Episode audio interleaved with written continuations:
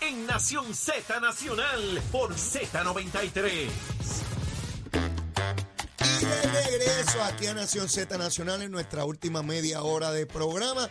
Estamos a través de Z93, la emisora nacional de la salsa, la aplicación La Música y nuestra página de Facebook de Nación Z. Estamos como todos los viernes con la licenciada Ana Quintero, que de inmediato se propone hacer su recomendación de almuerzo. Ana, ¿qué hay?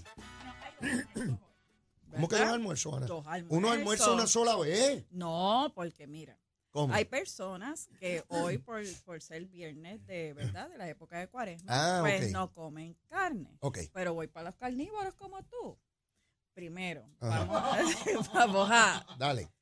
Vamos a comernos un, un- mira, ¿quieres una tacita de un caldito de pollo tranquilito para ir entonando? Me gusta, me gusta, estómago, sí. ¿verdad? Un caldito. Carlito, vale. Entonces después tenemos una ensaladita verde. ¿Con qué la tenemos? Con un pastelón de amarillo.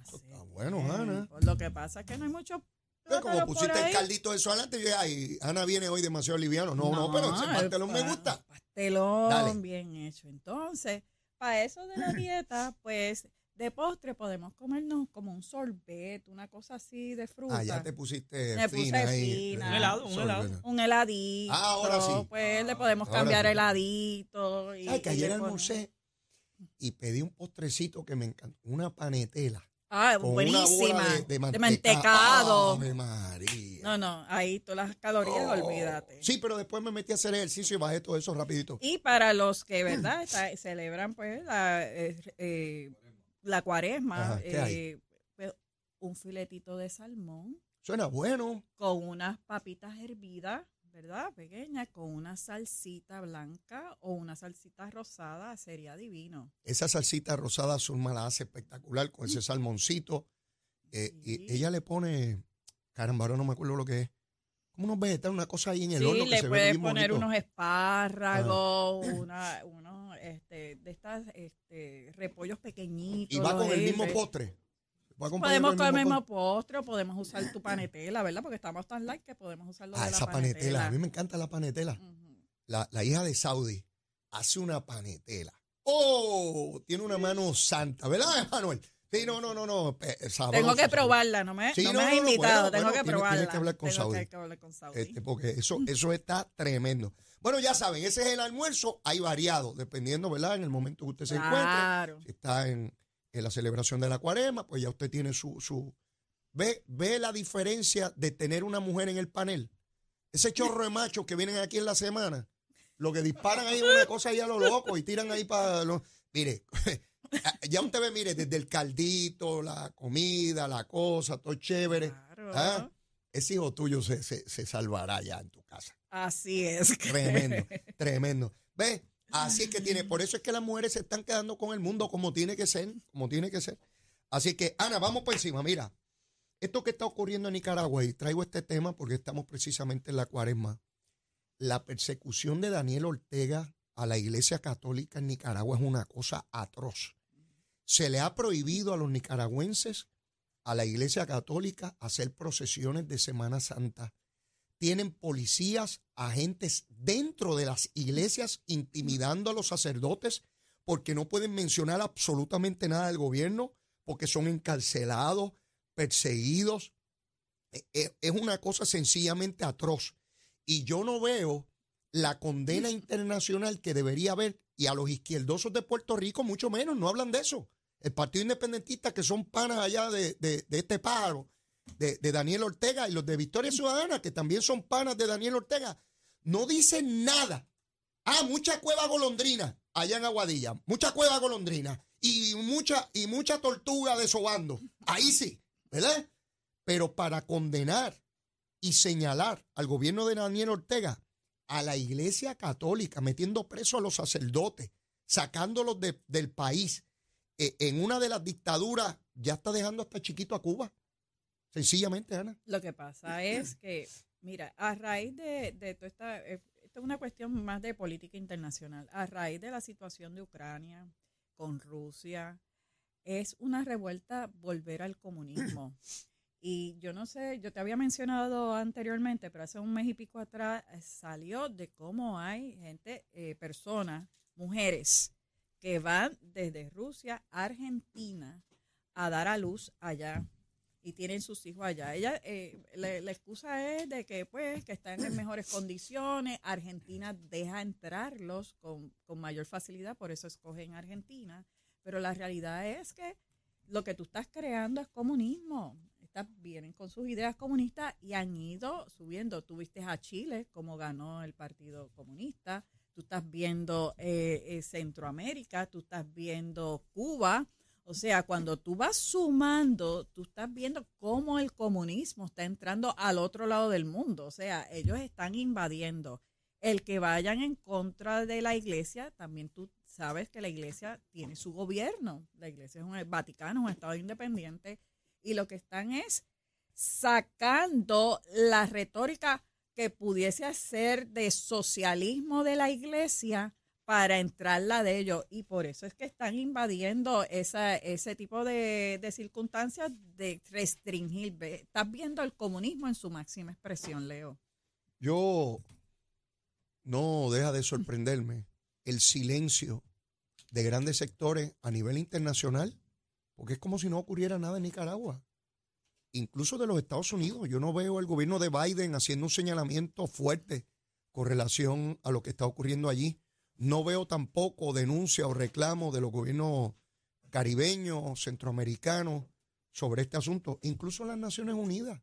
No veo mucho señalamiento con relación a lo que está ocurriendo allí.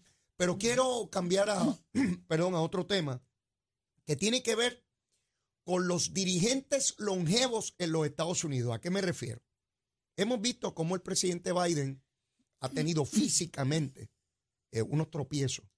Eh, y a veces uno piensa si el hombre tiene control suficiente para el cargo que ocupa, ¿no? La salud. Ha estado recluido, hospitalizado McConnell, el líder republicano en el Senado. Se cayó en un hotel, tiene 81 años. Eh, y claro, yo no estoy diciendo que el uno tener 81 años de suyo te imposibilite o te incapacite para nada. Lo que estoy viendo son unas señales claras de deficiencia física ya para unos dirigentes tan longevos.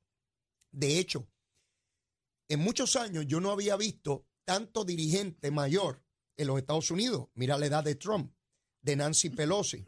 Eh, eh, todos ellos eh, sobre los 75 o, 80. Bernie Sanders también, eh, distinto a lo que era la época de Obama. George Bush hijo, cuando fue presidente de, los Estados Unidos, de, Kennedy. Eh, una época donde se buscaba un dirigente más joven, con excepción de Ronald Reagan, que llegó un poco mayor ya. pero, desde la época de Kennedy. Exacto. ¿Cómo? Y, y claro, en las sociedades desde las sociedades antiguas, las personas mayores siempre se le identificó como los sabios, que eran los que tenían que dirigir. Sin embargo, en algún momento, a finales del siglo pasado, se empezó a buscar líderes jóvenes. Eh, eh, y veo ese, ese balance que buscan las sociedades. Yo pienso que tanto Biden como McConnell empiezan a representar ya algún tipo de deficiencia física para enfrentar. Ana, ¿tú sabes lo que corre para el presidente de los Estados Unidos? La carga emocional y física que eso requiere. Sí, es definitivo. Todavía falta año y pico para que llegue esa campaña. Mira, es correr aquí a la isla y es fuerte, imagínense. Exactamente, Ana. 50 estados. Tú que has participado en campaña, recorrer una isla de 100 por 35. Y es fuerte. Imagínate, ellos van en estas únicas guaguas. Y o en aviones. los llevan en aviones, pero todo el mundo va en los convoys de las ah. guaguas estas gigantescas que duermen en ellas, trabajan en ellas. Es una cosa espantosa. O sea, viajar, llevar una campaña no es fácil. No es fácil, es agotador físicamente. Pero te voy a dar la contestación. Eh, desde la época de antes de, Jesucristo, ¿verdad? Y, y, todo esto siempre se ha pensado que las personas eh, adultas eh, en edad, pues son las que tienen mensajes sabios, pueden eh, asesorar y llevar a cabo pues unas funciones. Lo que pasa es que a nivel político, tú sabes que ha cambiado la política, porque antes tú proponías a alguien, no se tenía que mover, ni tenía que convencer simplemente con su sabiduría y con lo que decía el pueblo, esa persona salía electa dentro de un gobierno democrático. Ahora, para tú, primero es tú eh, radicar una, una candidatura, eh, y esto es a nivel democrático, y tienes que ir pueblo por pueblo, casi casa por casa para convencer de que voten por ti. O sea, no vemos, aún teniendo todo este sistema de comunicaciones, no vemos arraigado al pueblo, fíjate, no hemos arraigado al pueblo con tanto teléfono inteligente, televisión, eh, internet y esto, no vemos un pueblo arraigado de que físicamente tenga que ir la persona a presentarse, el candidato. ¿Ve? Eso a mí me extraña hoy día, fuera de los anuncios y demás. Siempre la persona tiene que ir. Y eso no solamente es agotador, es un gasto de tiempo y dinero, también de campaña. Eh, dicho eso, los jóvenes ahora mismo no se postulan porque dicen, yo no voy a estar caminando todo esto. A mí el que me quiera, yo aprieto un botón, hago un podcast todos los días que me oigan, eh, oigan allí. La realidad es que las personas que viven, por ejemplo, en Puerto Rico, son personas mayores, hay una, hay una, en términos generales, hay una población de más de personas mayores y le gusta el contacto físico. ¿Qué pasa? Pues entonces a esas personas, como es la mayor población que existe actualmente, y estoy tomando a Puerto Rico de base, pues a esas personas, pues yo tengo que llevar mi política de esa manera y por eso es que el arraigo es más con las personas mayores. Pero la realidad es que ahora mismo, a raíz de todas estas situaciones de escándalos a nivel eh, local e internacional, los jóvenes no les interesa la política. Tú has visto, además que la población generacional de, jóvenes, y eso lo ha dicho el censo, aquí no hay, no, hay nacimientos prácticamente, eh, comparando con, con, décadas anteriores, los jóvenes no les importa, no, no tienen ese arraigo. Mira, mira al alrededor de nosotros, la mediana de los políticos es sobre 45, 50 años, básicamente. Yo recuerdo cuando yo llegué a la legislatura. Todos eran jovencitos. yo tenía 30 años y la mayor parte de mis compañeros eran menores de 40. Eso es así. Eh, yo tiendo a pensar que es una de las legislaturas más jóvenes que ha habido en aquel momento en que yo participé, porque de todos los partidos, la mayoría eran jóvenes, tanto del Partido Popular igual. Correcto. Eh, eh, mucho, mucho joven. cuando yo miro ahora, son un poco mayores que, la mediana. La mediana es mucho cuando, mayor. Que cuando yo llegué, con los jóvenes me, da trabajo entender todavía muchas cosas y no me atrevo a ser concluyente en cuanto, en cuanto a esa juventud, porque de igual manera, y esto sé que lo hemos tocado antes, están muy inmersos. El otro día me encontré con un buen amigo que eh, su negocio eh, está relacionado con el área de, boxeo. Y, y, me dice, Leo, los influencers son tremendos. Y me habló de varios jóvenes que tienen en sus redes sociales y me habló de uno que tiene casi medio millón de, seguidores. Y entonces le pregunto, ¿y cuál es la demográfica? ¿Cuáles son las edades? Me dice, 18 a 35 años. 18 a 35 años, medio millón. Eso es increíble. Y me decía, ya yo, eh, básicamente esos jóvenes te mueven a esa población en una u otra dirección. Y yo le digo, ¿y hacen análisis político? ¿De qué hablan? Me dicen, hablan de todo. Hablan de todo ahí. Oye, y bien informado. Yo, yo te digo por la experiencia, yo, yo, parí un poquito tarde en términos de la mediana eh, y tengo un hijo joven, tú lo conoces, y estoy estudiando ciencias políticas. Y sentarse con él a hablar de política es usted y tenga. Mm. Y él te explica la política, eh, la política en términos generales, no político partidista. Mm. O sea, que tampoco estás pensando de que son jóvenes que no tienen nada en el cerebro. Yo, yo cuando, cuando hablo con, muchos jóvenes, incluyendo mis hijos, eh, el elemento partido no es algo como cuando yo me criaba. Eso es así. No, no. Los partidos están allá y yo tengo mi ideología. Exacto. Y cada candidato lo evalúo en sus méritos. Correcto. Son más rigurosos evaluando candidatos que, que, que que su afinidad directa con un partido. ¿Ves? Y ahí tú empatas, perdona que te interrumpo, ahí tú empatas, ¿qué? Lo primer, el primer tema que tuvimos hoy, lo del PAC. ¿Van a qué? A candidatos en específico o a, ideas específicas, ideas específicas que, y obviamente podrían dar en campañas a candidatos que apoyen esas ideas. El primero que yo escuché segmentándome eso eh, de esa forma fue a Ricardo Rosselló. Por allá en el 2013, 2014, Ricardo me planteaba, Leo, esta nueva generación, y claro, él las conoce mejor que yo, eh, porque, porque pertenece más cercano. Aunque ya tiene 44 años, en aquel momento pues tenía, ¿verdad? Este, 10 menos que eso. Eh, y me hablaba, estas nuevas generaciones, lejos de adherirse a partidos, se adhieren a causas Correcto. y se identifican con personas que apoyen esas causas. Y en la medida en que los partidos políticos sigan moviéndose de la forma tradicional e histórica que lo han hecho, esas nuevas generaciones no van a ver eso como un instrumento eh, de- de- en el proceso democrático, lo van a ver como un estorbo. Y por tanto, los partidos tienen que necesariamente cambiar la manera en que, en que se... Yo te lo voy a, yo te lo voy a simplificar. Mira, la política tradicional era, ah, que él necesita una estufa, una lavadora, pues vete, compra la estufa y la lavadora.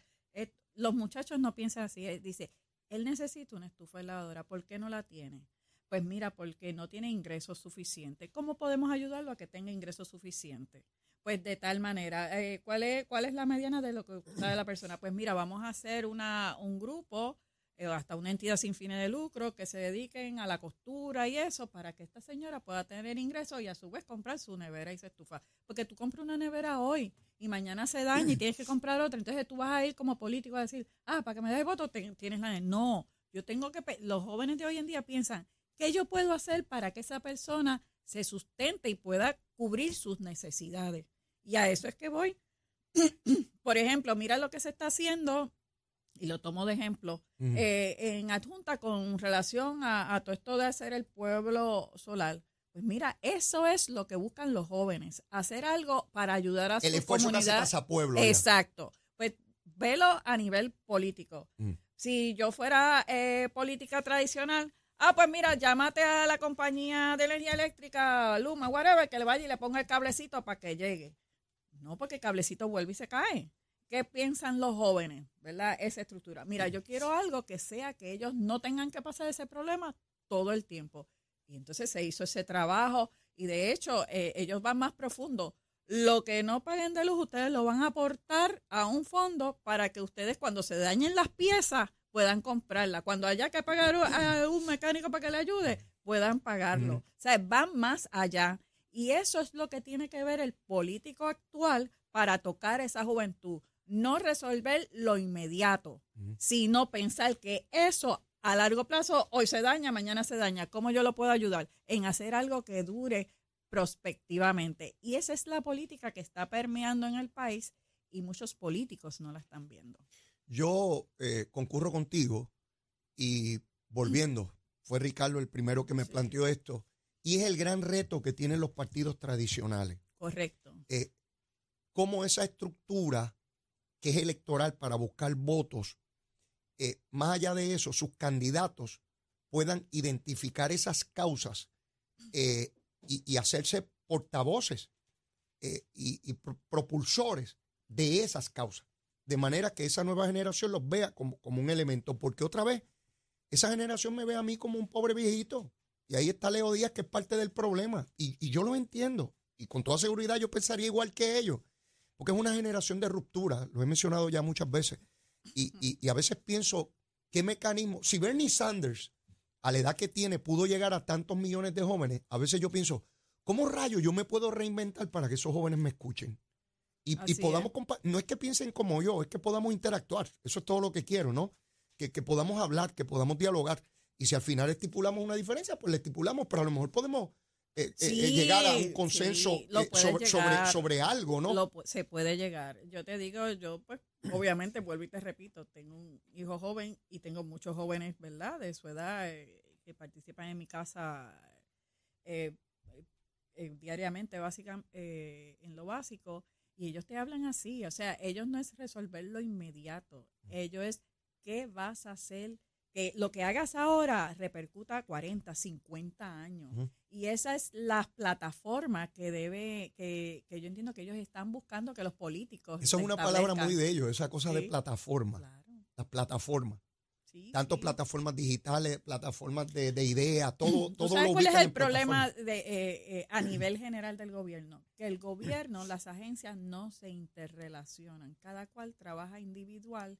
Si tú interrelacionaras, hicieras una red, ¿verdad? Que ellos Mm. hablan mucho de red. Una red. el trabajo se simplifica y la ciudadanía estaría en mejores condiciones.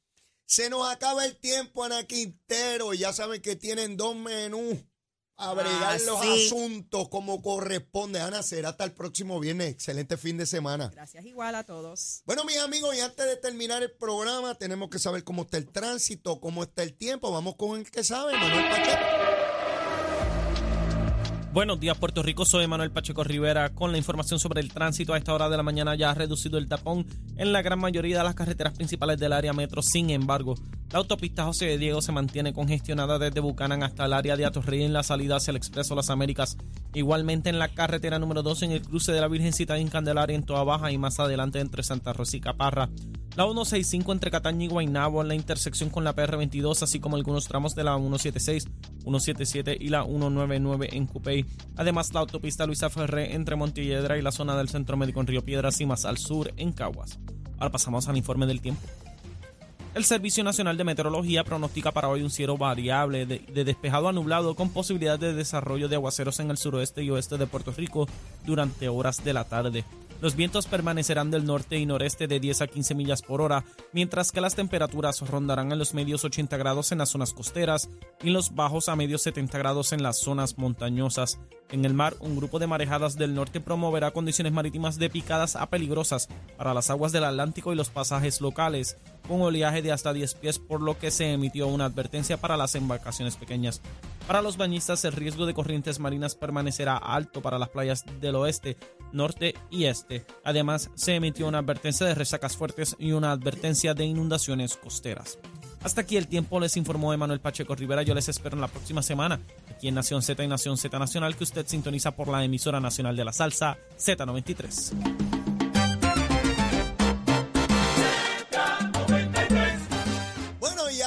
El programa, mis amigos, voy a activar mi unidad averiguativa. Sigue saliendo información de que en Mayagüez, la reorganización del Partido Popular, hay gente diciendo que están timoneando el proceso.